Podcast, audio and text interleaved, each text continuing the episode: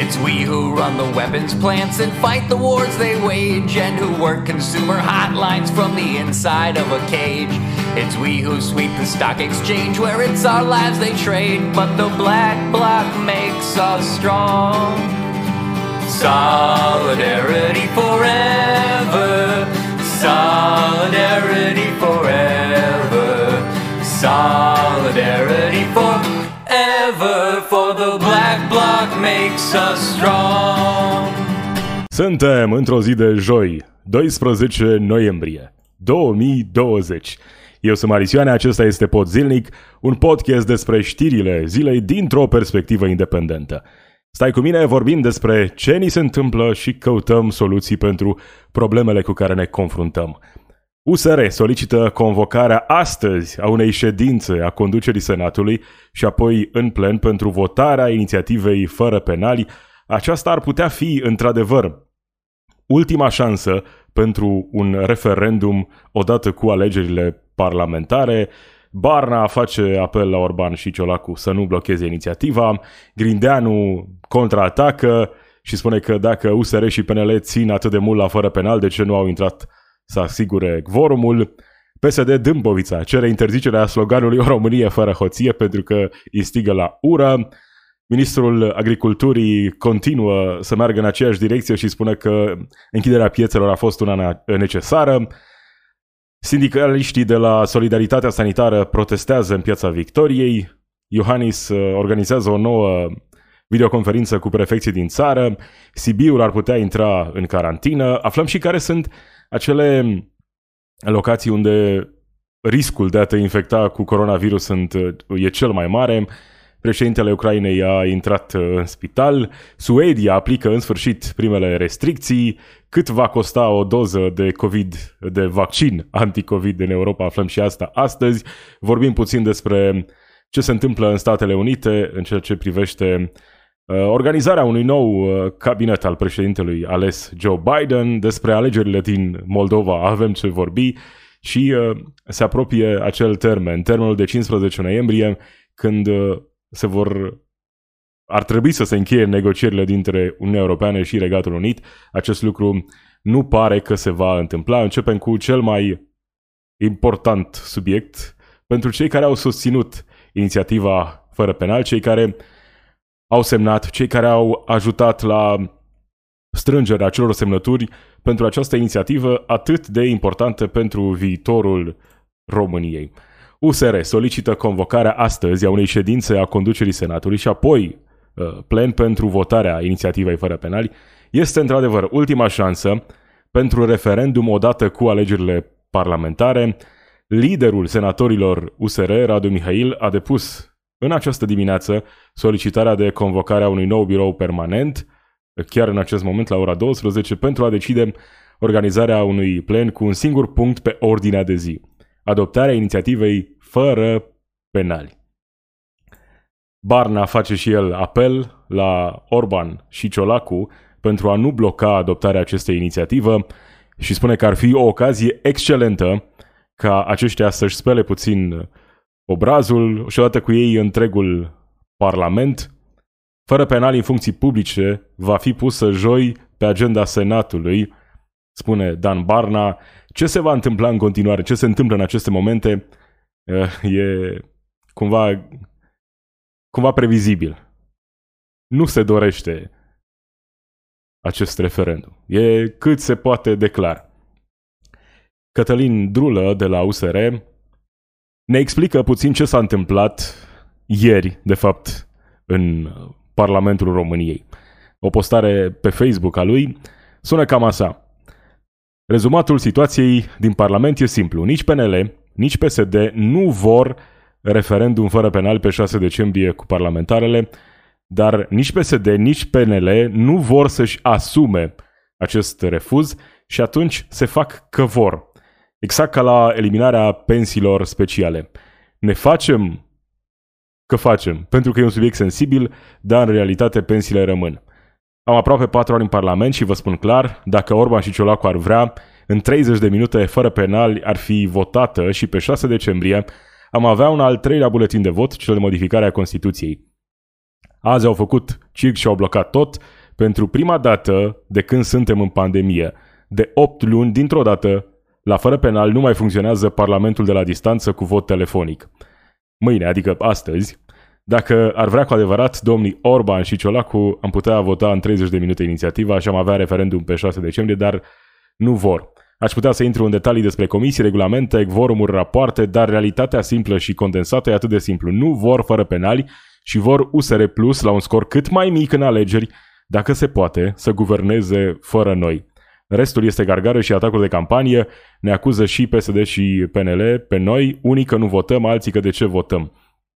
Pentru că le e frică de noi și de ce ne dorim, o Românie fără hoție și fără penali, un mesaj cât se poate declar venit din partea lui Cătălin Drulă, mesaj similar și de la Dan Barna, ieri la Senat. În acest moment, după cum vedeți, colegii mei din USR sunt, sunt prezenți la, la muncă. Suntem aici pentru ca fără penal să devină realitate, însă vreau să transmit un mesaj explicit și foarte clar. Dacă nu se va lua votul prin telefon, așa cum se întâmplă de două luni de zile în, în Senatul României, este pentru prima dată în această dimineață când s-a uh, prevăzut această variantă de, de vot fizic și pentru legi, nu doar uh, cea legată de completarea biroului, dacă nu se va lua votul prin telefon, nu vom participa la această mascaradă pentru că nu există nicio șansă să se adune cele 90 de voturi necesare pentru ca inițiativa fără penal să devină astăzi realitate și Parlamentul acesta să facă un moment de istorie. E foarte clar că în acest Parlament, de câte ori PSD și PNL și-au dorit ca o inițiativă să treacă, lucrul acesta s-a întâmplat. Deci le cer celor doi lideri, și domnului Orban și domnului Ciolacu, să renunțe la orice fel de, de combinatoristică dintre aceasta parlamentară și să, prin Comitetul Liderilor, să se aprobe revenirea la votul prin telefon pentru restul legilor. Colegii mei vor intra în sală, evident, la momentul acela, în momentul în care există o decizie de astfel încât fără penal să fie votat prin telefon de către toți senatorii, pentru că este o inițiativă mare cât o legislatură. Este o inițiativă atât de importantă încât e foarte, e fundamental necesar ca fiecare senator al României să-și exprime punctul de vedere, ori lucrul acesta... Da, mesajul USR e clar. Susțin că avem nevoie de acest referendum. Ce spune Sorin Grindeanu de la PSD? Lansează un atac către USR și PNL. Dacă toți țin atât de mult la fără penali, de ce nu au intrat ieri în plen să asigure quorumul?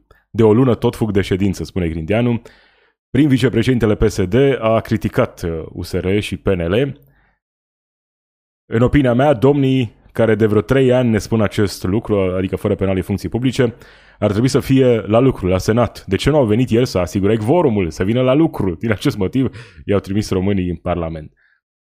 E clar că vorbim despre declarații politice, un joc politic adevărat, mai că problema e că în acest moment USR pare să fie singura forță politică care într-adevăr își dorește să avem acest referendum pentru fără penal în funcții publice, odată cu alegerile parlamentare pe 6 decembrie.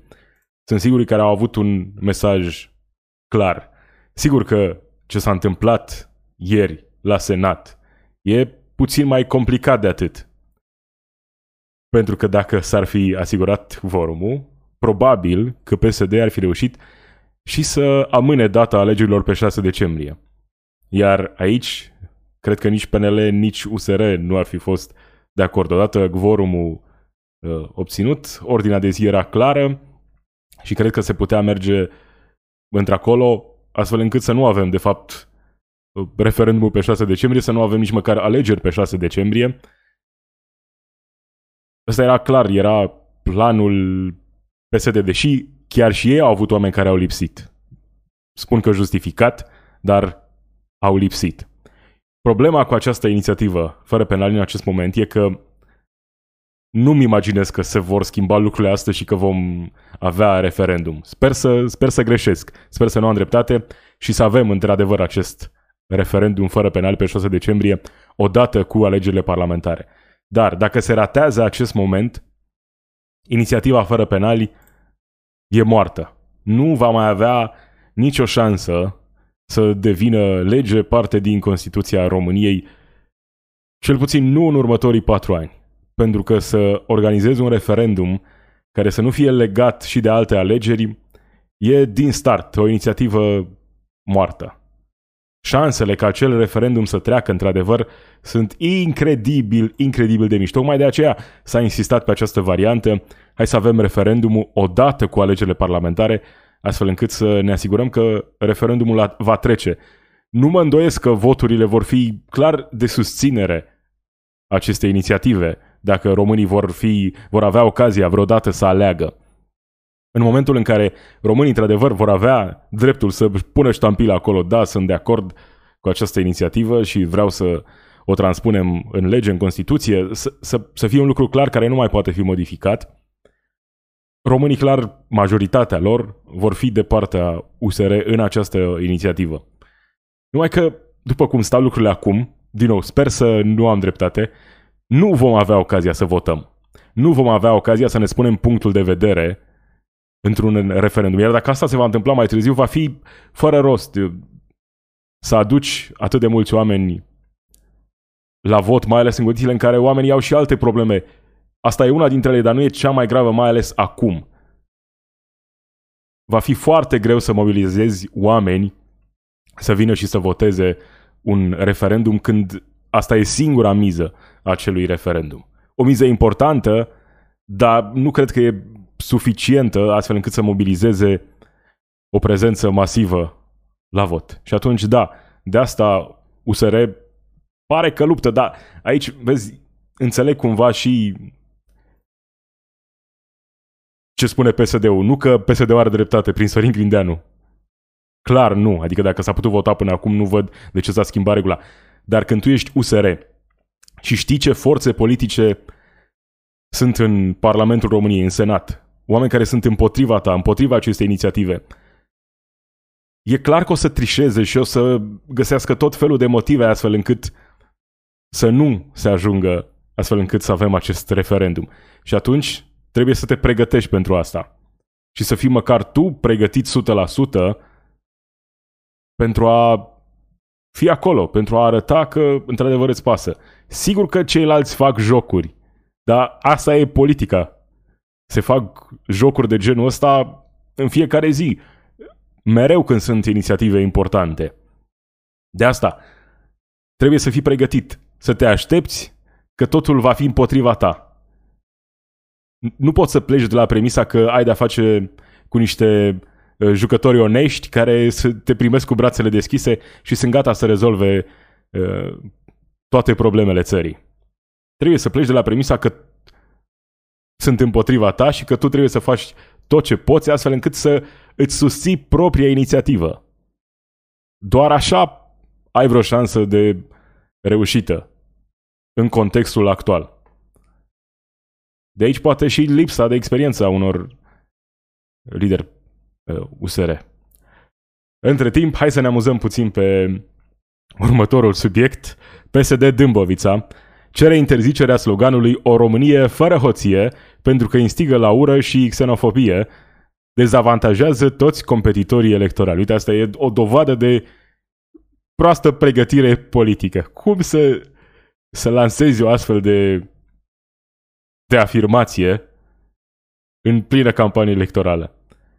PSD Dâmbovița acuză USR Plus că instigă la ură și xenofobie, o Românie fără hoție tipărit pe afișe, astfel organizația a depus o plângere la biroul electoral de circunscripție 16 din Dâmbovița, în care sublinează că această alianță electorală folosește mesaje care dezavantajează toți competitorii electorali prin afișele cu sloganul respectiv.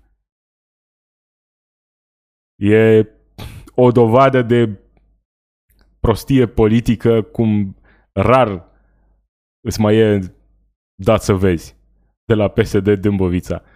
Să vii cu un astfel de mesaj în timpul campaniei. Hei, ăștia vor o Românie fără hoție?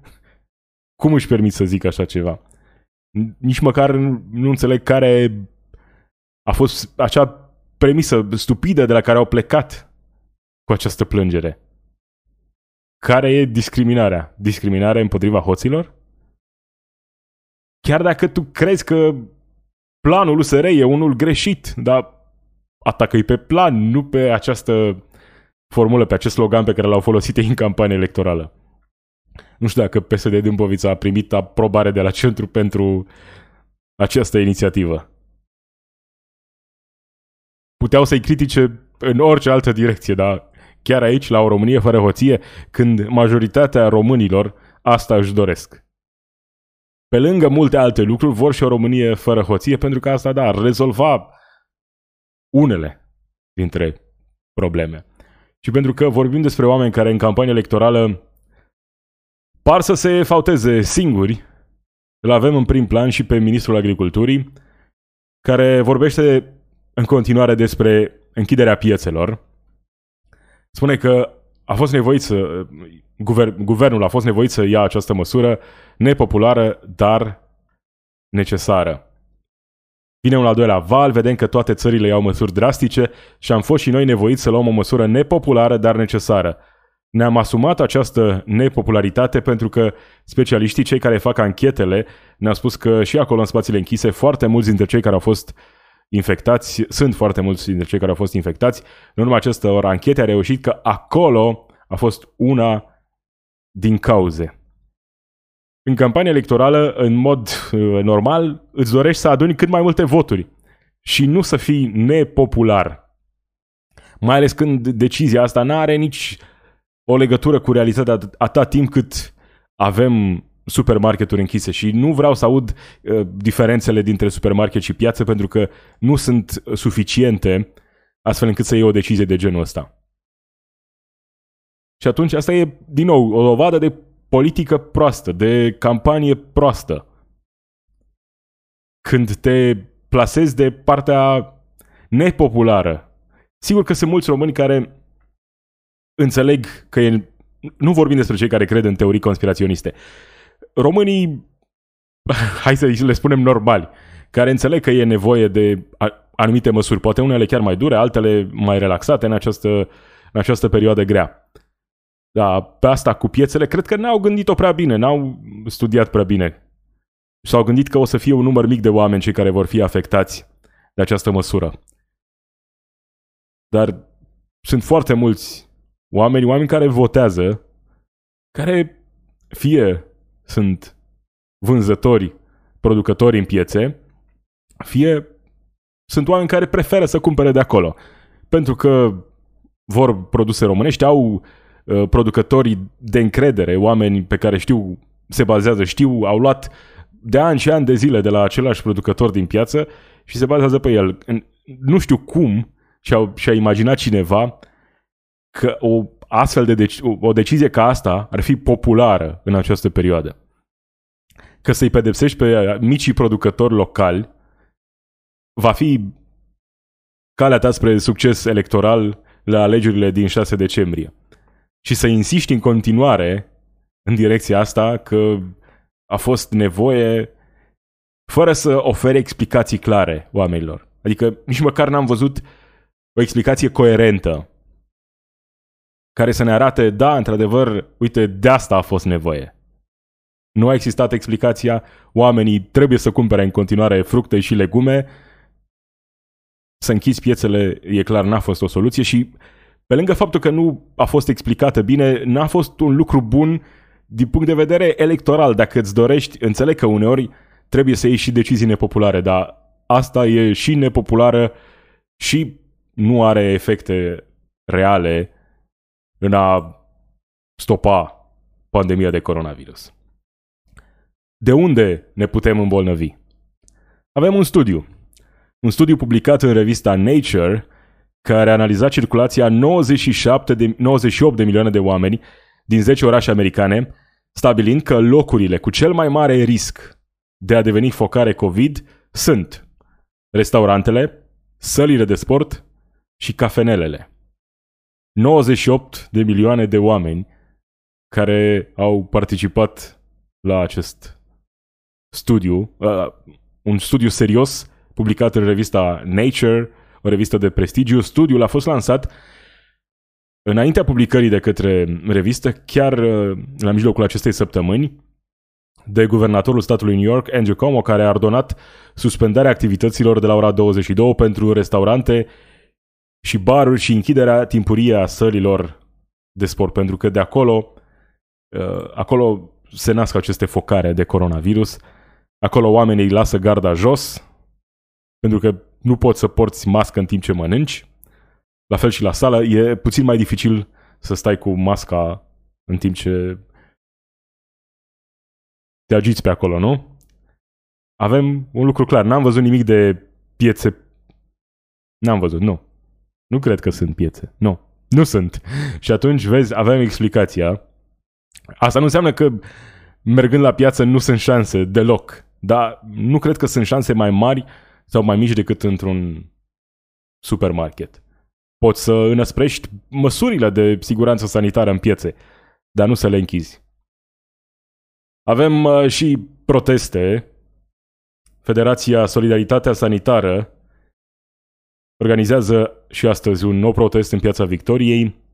Aceștia cer sporul de 30% pentru combaterea COVID-19 și adoptarea măsurilor pentru protecția angajaților din sănătate împotriva coronavirusului.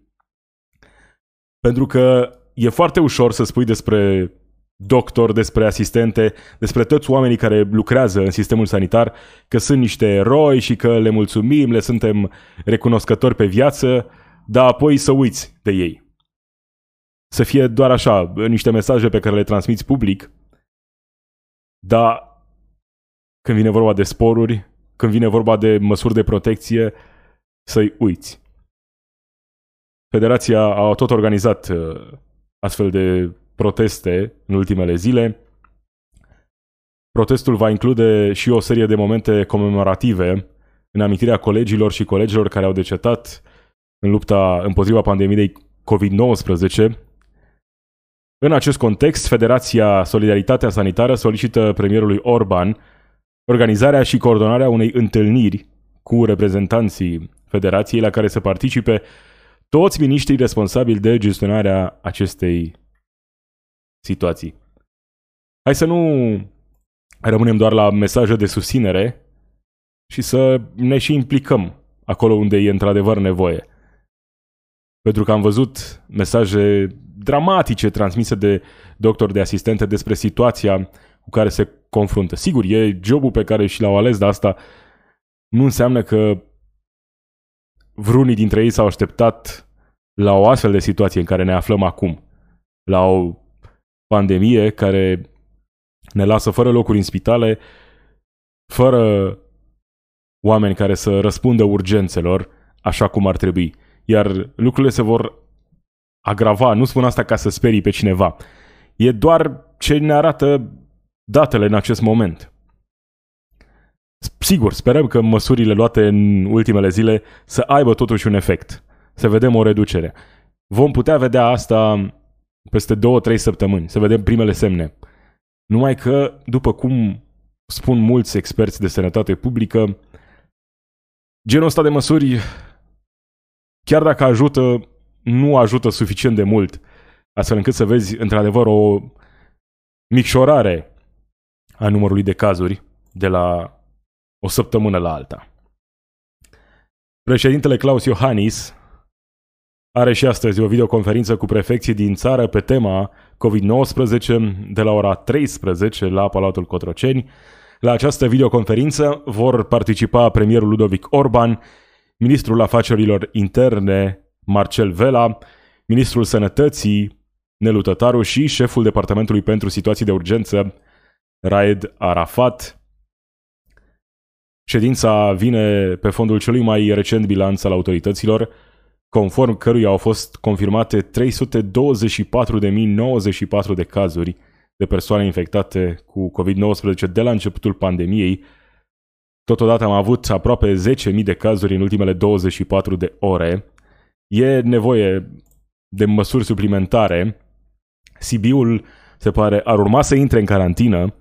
Decizia va fi luată mâine, adică vineri, după ședința autorităților cu Raed Arafat. Se analizează această posibilitate după ce la nivelul Sibiului rata de infectare cu coronavirus a depășit 11 la mii de locuitori. Se pregătește această ședință 11 la mii de locuitori. E una dintre cele mai unul dintre cele mai mari numere, un număr foarte mare la nivel de țară. Nu știu dacă dacă nu trebuia luată această decizie mai devreme. Se va întâmpla în astăzi, mâine, când unul dintre marile orașe, un oraș important, va intra într-adevăr în carantină, măsuri mult mai serioase. În același timp, avem pelerinaje cu mii de oameni în plină pandemie, așa cum scrie G4 Media. Mii de oameni au stat ieri în București, la coadă, la moaștele Sfântului Mina, protectorul celor păgubiți, după ce în weekend a avut loc un alt pelerinaj. Uh, într-adevăr, aceste pelerinaje, la aceste pelerinaje pot participa doar cei care au reședința localitatea respectivă.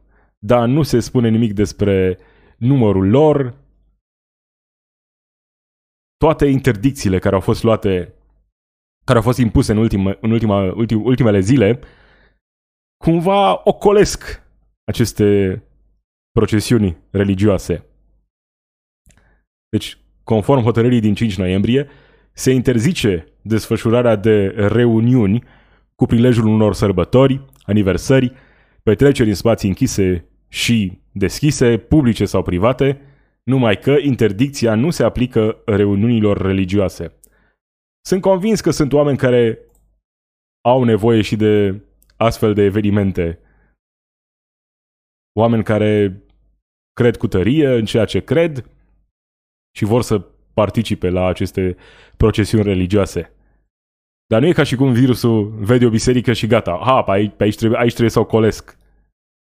Mai ales când au fost preoți care s-au infectat, nu știu cum s-au ocolit, s-au ocolit acest tip de adunări. Bine, știu cum. Suntem în campanie și să te pui cu biserica în campanie e ca și cum ți-ai semnat singur condamnarea la moarte. Din punct de vedere politic. Moarte politică. Și de asta au fost, e clar, e clar că de asta au fost ocolite aceste procesiuni religioase. Avem și acțiuni ale poliției în această perioadă. Sute de interlopi au fost audiați 98 au fost reținuți după acțiunea în care au fost implicați aproape toți procurorii DICOT. A fost o acțiune masivă la nivelul întregii țări. Sunt convins că s-a întâmplat acum în campanie electorală și că a fost doar așa o, o coincidență. Această uh, dovadă că autoritățile sunt puse pe treabă și că vor să ne scape de răufăcători, de organizațiile acestea de crimă de crimă organizată, foarte multe raiduri prin țară, astfel încât să arăți că, că se poate. Dar hai să nu organizăm astfel de acțiuni doar acum, în timpul campaniei și să vedem câte dintre aceste rețineri vor duce la condamnări. Că aici am văzut că avem o problemă. Chiar și atunci când îi descoperim pe cei care încalcă legea, ne e mult, mult mai greu să ducem până la capăt procesul și să îi punem să plătească pentru ce au făcut. Altfel, rămânem doar cu acțiunea. Hai să vedem ce se mai întâmplă prin vecini. Președintele Ucrainei, Vladimir Zelensky, a fost spitalizat după infectarea cu COVID-19. Aflam zilele trecute că s-a ales și el cu virusul, iar acum se pare că a ajuns în spital, încă nu sunt of- informații oficiale. Ca să înțelegi cât de gravă e situația în care ne aflăm, până și Suedia aplică primele restricții acum de la începutul pandemiei. Autoritățile au anunțat că vor impune restricții. Este vorba despre un lockdown parțial care începe pe 20 noiembrie.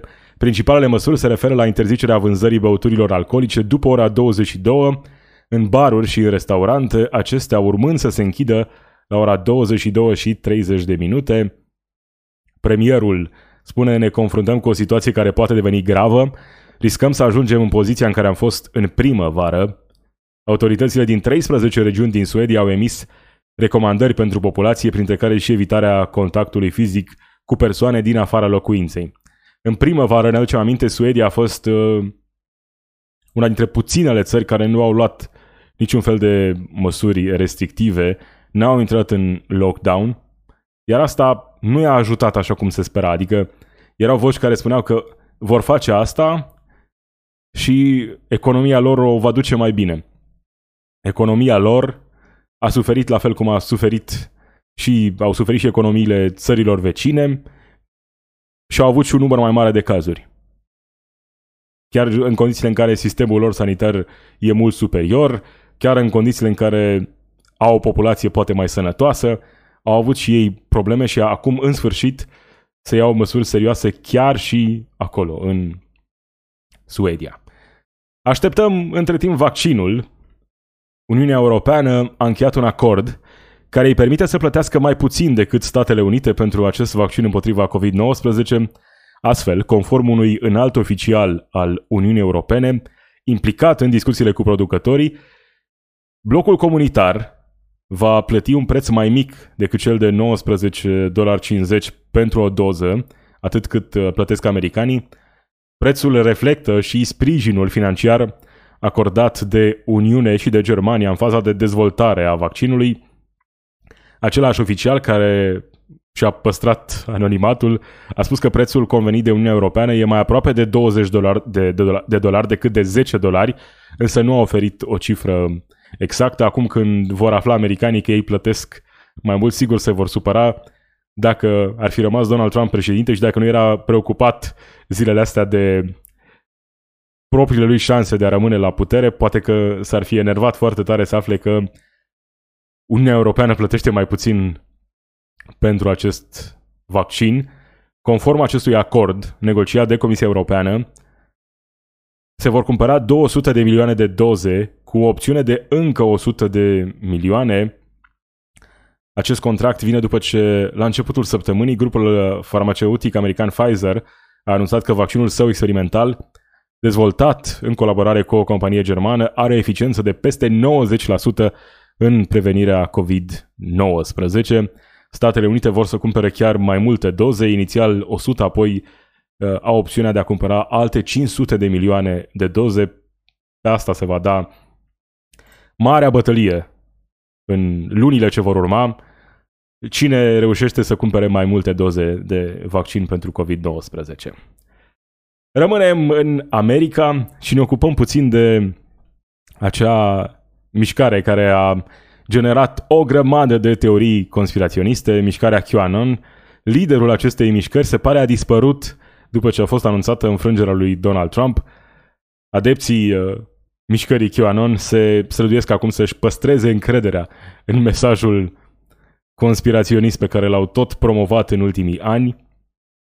Săptămâna trecută, în timp ce democrații sărbătoreau în stradă alegerea lui Joe Biden în funcția de președinte, susținătorii QAnon au rămas fără lider. Contul pe care se făceau în mod frecvent postări Q a dispărut după înfrângerea lui Donald Trump. Q este anonim, e cel care pe 4chan, pe 8chan și apoi pe un alt site, 8kun, uh, a lansat aceste teorii conspiraționiste conform cărora Donald Trump e apărătorul libertății, apărătorul copiilor și că el luptă împotriva unui mare lanț de pedofili sataniști din care fac parte toți liderii mondiali, toți adversarii politici al președintelui Donald Trump. Doar el, doar Donald Trump ne poate salva de asta, spuneau acești conspiraționiști. Unii se bucură pentru că au dispărut mesajele QAnon zilele acestea. Eu mă îndoiesc că această mișcare va dispărea, mai ales în condițiile în care Donald Trump nu se va mai afla la Casa Albă. Nu e ca și cum până acum Donald Trump a venit și a susținut direct această teorie conspiraționistă, dar uh, le-a făcut așa cu mâna, ușor. Uh, sunt convins că după ce va scăpa de miza aceasta președinției, va fi ceva mai curajos. Pentru că Donald Trump, de fiecare dată când vede că are oameni care îl susțin, e gata să le întoarcă favoarea. Nu contează că sunt uh, rasiști, că sunt naziști, sau că sunt membri ai mișcării QAnon. Uh, nu, nu e ultima dată când auzim despre această mișcare. Așa cum a fost mișcarea Tea Party în Statele Unite după ce a fost ales Barack Obama președinte. Cred că în anii ce vor urma, mișcarea QAnon va prospera. Mai ales că au și mult teren de lucru acolo, spațiu de mișcare, cu tot felul de teorii conspiraționiste. Au pornit de la aceasta cu acel lanț de pedofili sataniști, iar în ultimul an au lansat o grămadă de alte teorii conspiraționiste legate de coronavirus, cum că totul e o făcătură, că sunt uh, interese mari la mijloc și că nu trebuie luată în serios pandemia la un moment dat. De acolo vor pleca multe teorii conspiraționiste în perioada următoare. Nu e ultima dată când auzim de mișcarea QAnon. Tot în Statele Unite, Joe Biden îl numește pe Ron Klein șef de personal și asistent al președintelor Statelor Unite. Acesta e un vechi colaborator al lui Joe Biden și a început activitatea pentru Partidul Democrat în 1989. A fost un critic al președintelui Donald Trump pentru felul în care acesta a gestionat sau mai mult a ignorat pandemia noului coronavirus.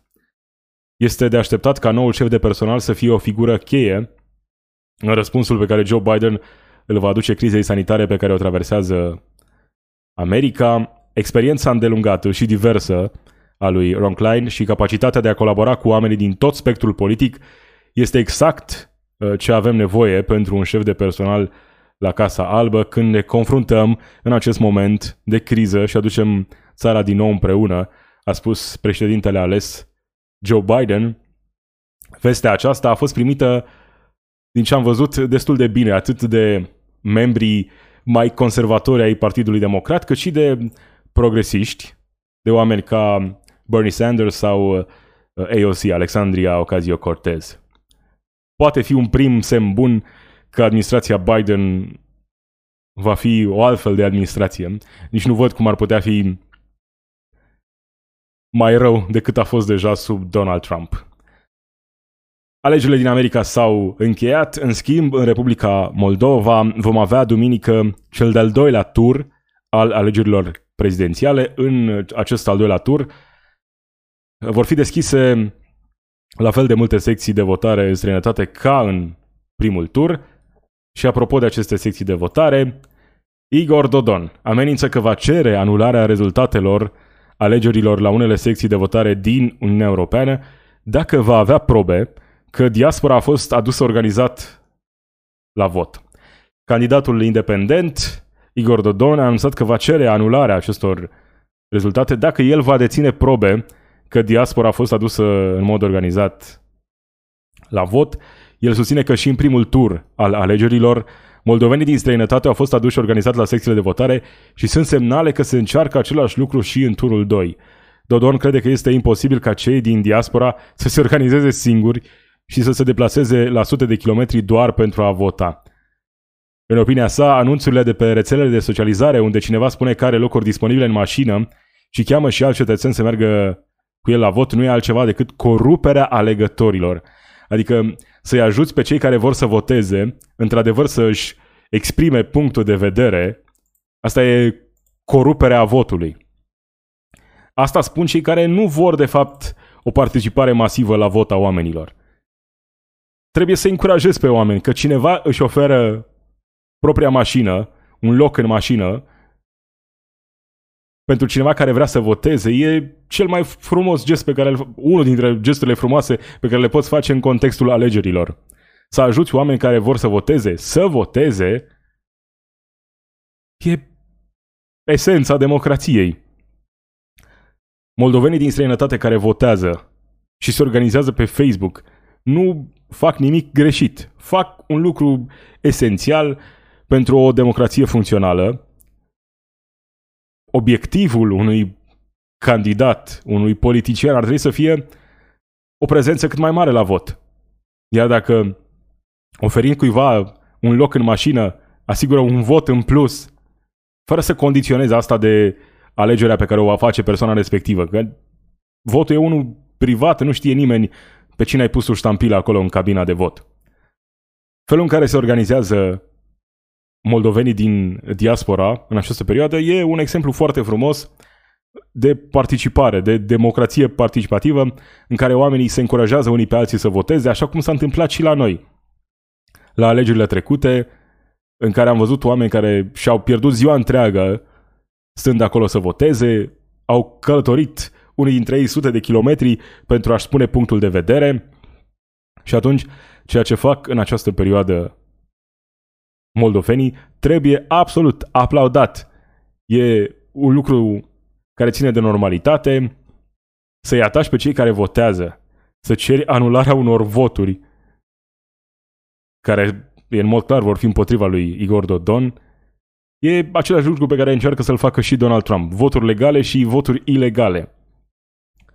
Atâta timp cât nu ai dovadă de fraudă, de fraudă care să afecteze rezultatul alegerilor, că despre asta vorbim, că un caz acolo și încă două cazuri dincolo, asta nu contribuie la schimbarea rezultatului alegerilor nici în Republica Moldova, nici în America, nici în România. De asta, hai să încurajăm pe cei care vor să voteze, iar această organizare pe Facebook, pe toate rețelele de socializare, e un lucru foarte bun. Pentru că mai mulți oameni vor avea dreptul de a vota, vor avea această oportunitate de a se prezenta, de a-și exprima opțiunea și poate că unii dintre ei fac asta fiindcă își doresc să ajungă în acel moment în care să-și permită să se întoarcă acasă. Să se întoarcă într-o nouă și schimbată Republica Moldova, cu altfel de viziune, o viziune europeană, așa cum în mod normal cei care au plecat în țări ale Uniunii Europene își doresc de la Republica Moldova în anii ce vor urma. O schimbare totală de direcție pentru această țară care a avut de suferit foarte mult de pe urma unor politicieni ca Igor Dodon în ultimii ani. Acum e șansa Republicii Moldova cu susținerea diasporei, să aducă acea schimbare de care e nevoie. Hai să încurajăm pe cei care votează. Niciodată nu o să pot spune despre oameni care îi ajută pe alții să-și exprime votul că participă la coruperea alegătorilor. Nu. Asta e dovada că un om ca Igor Dodon nu înțelege democrația. Democrație înseamnă dreptul omului de a vota. Asta e, e, stă acolo, la baza democrației. Să descurajezi votul arată că te gândești la cu totul și cu totul altceva, nu la democrație în această perioadă. De fapt, vrei cu orice mijloace să rămâi la putere. Asta vor lideri de tipul lui Igor Dodon. Tot pe plan internațional, hai să vedem ce se întâmplă cu Regatul Unit și Uniunea Europeană. Cele două entități, Uniunea pe de o parte, Regatul Unit pe cealaltă parte, vor rata probabil termenul de 15 noiembrie pentru încheierea negocierilor. A fost un termen stabilit pentru acest acord comercial post-Brexit, numai că în contextul actual cel mai probabil nu se vor, nu vor trece de acest blocaj în care se află în acest moment. Discuțiile între Uniunea Europeană și Regatul Unit de cealaltă parte. Cum va arăta viitorul pentru Regatul Unit, un viitor în care nu mai sunt legați de Uniunea Europeană? Ne rămâne doar să vedem în anii ce vor veni. Cam acesta a fost pot zilnicul de astăzi. Marisioane sunt eu. O zi frumoasă. Îți doresc în continuare.